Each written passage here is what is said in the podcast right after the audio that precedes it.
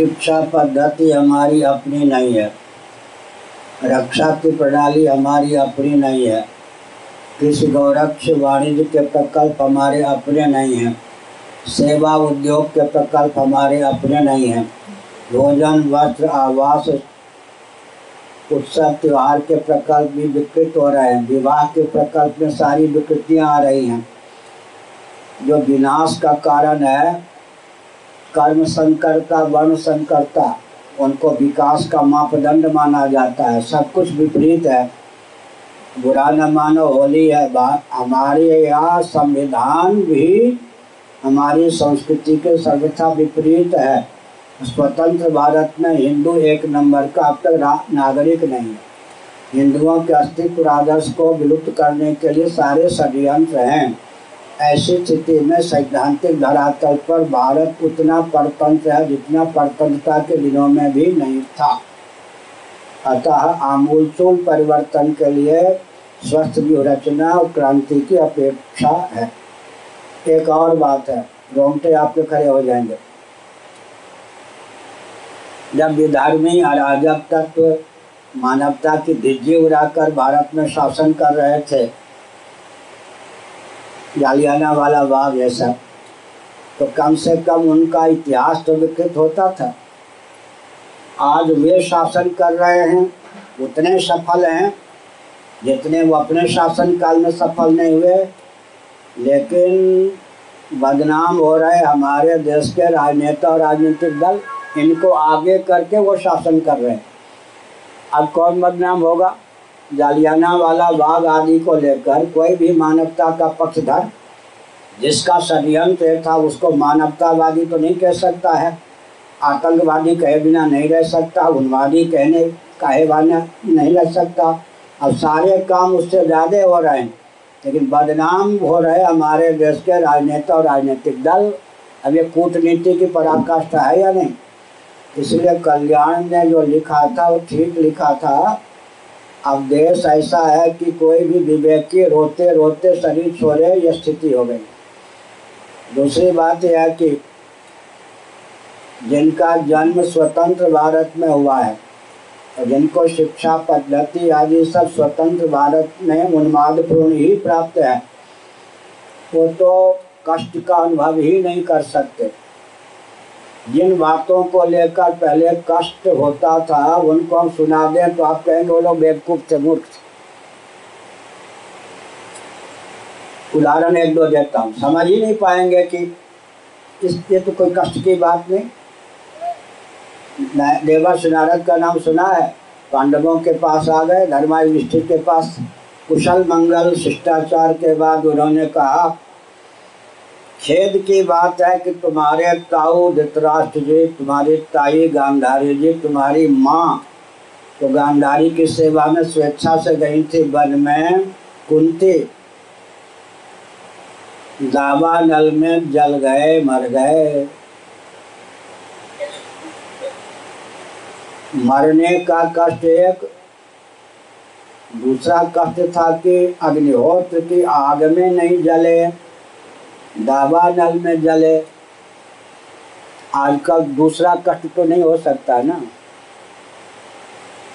अग्निहोत्र की आग और दावा नल आग मैच बॉक्स के आग में अंतर, आजकल का व्यक्ति तो नहीं समझ सकता।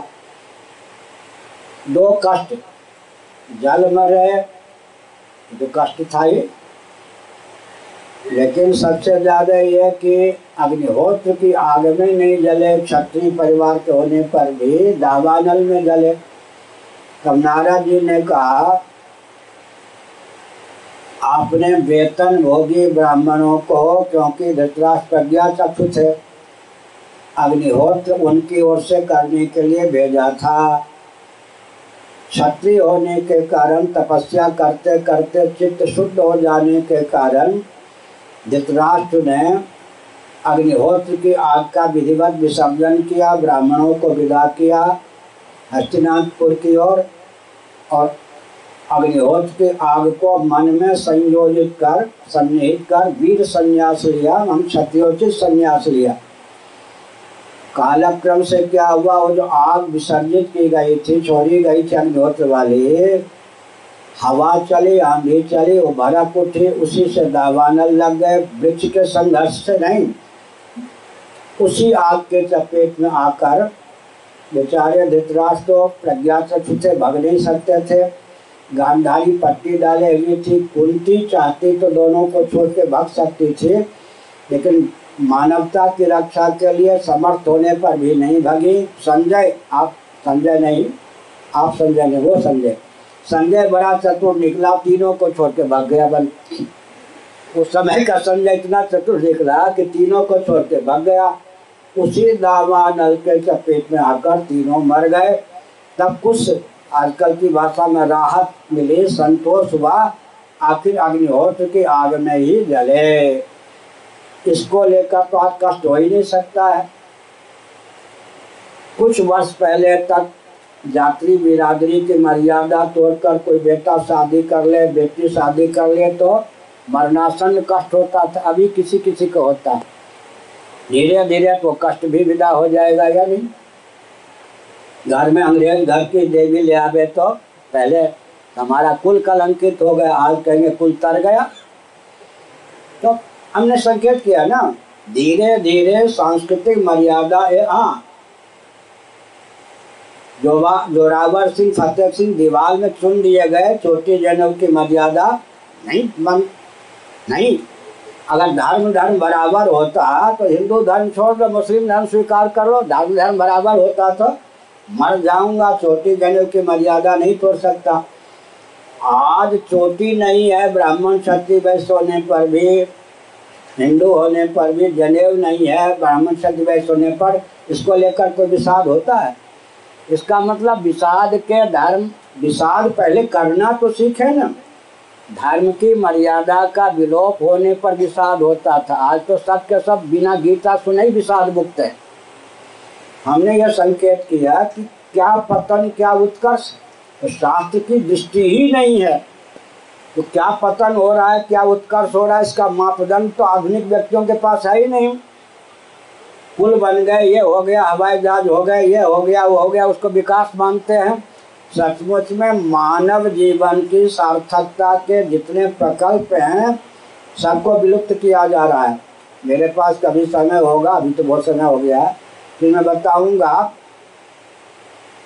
सुनो संजय गौर जी, धर्म और मोक्ष को, ईश्वर को प्रगति में परिपंथी, बाधक, अवरोधक समझकर सर्वसम्मत से तो नहीं प्रबल बहुमत से विश्व ने छोड़ दिया, भारत ने छोड़ दिया। दो पुरुषार्थ जिनके ऊपर जीवन की सार्थकता निर्भर है, धर्म और मोक्ष। किनके ऊपर लट्टू होकर, अर्थ और काम के ऊपर लट्टू होकर। अब मैं डंके की चोट से सिद्ध कर सकता हूँ, क्योंकि पाँच मई उन्नीस सौ निन्यानवे को दिल्ली में विश्व बैंक के अध्यक्ष ने एक महिला, विदुषी, क्रिश्चियन, एक चर्च के chairman World Faith Development Dialogue नामक संस्था के सदस्य मेरे पास भेजा। विश्व बैंक की सारी गुत्थियाँ आकर उसने मुझसे सुलझाई थी पाँच मई उन्नीस सौ निन्यानवे को। विश्व बैंक मुझको सर्वोत्कृष्ट अर्थव्यवस्था मानता था, शायद मेहनता भी होगा, मैं संकेत करता हूँ। मैं डंके की चोट से सिद्ध करता हूँ सभाओं में, लेखों में, कि अर्थ की दृष्टि से भी अर्थ पुरुषार्थ का विश्व विलोप हो गया। हमने रामलीला मैदान दिल्ली में राम सेतु की रक्षा की भावना से जब तीन शंकराचार्य मंच पर थे, और श्रृंगेरी के मान्य शंकराचार्य के पत्नी थे भरी सभा में कहा था, अमेरिका, बुश उस समय राष्ट्रपति थे। बुश सुन लो, अमेरिका दाने दाने के लिए मोहताज होगा। सभी हंस पड़े, शंकराचार्य भी सब हंस पड़े। तो मेरी बात सत्य हो गई। तो आर्थिक दृष्टि से विश्व गिर रहा है। मैं अच्छी प्रकार जानता हूँ, सिद्ध करता हूँ। काम नामक पुरुषार्थ विश्वास वृत्ति है, न धर्म है, न अर्थ है, न काम है, न मोक्ष है। भौतिक दृष्टि से विचार करें तो पता नहीं पतन है। इसलिए बहुत सूझबूझ की बात यह है कि भारत क्या खोया, क्या पाया, कुछ अंकन करने की क्षमता नहीं है। फिर मैं कह रहा हूँ, जिनको वेदांत शास्त्र का ज्ञान नहीं है, वो तो अंकन ही नहीं कर सकते कि विकास के नाम पर हो क्या रहा है।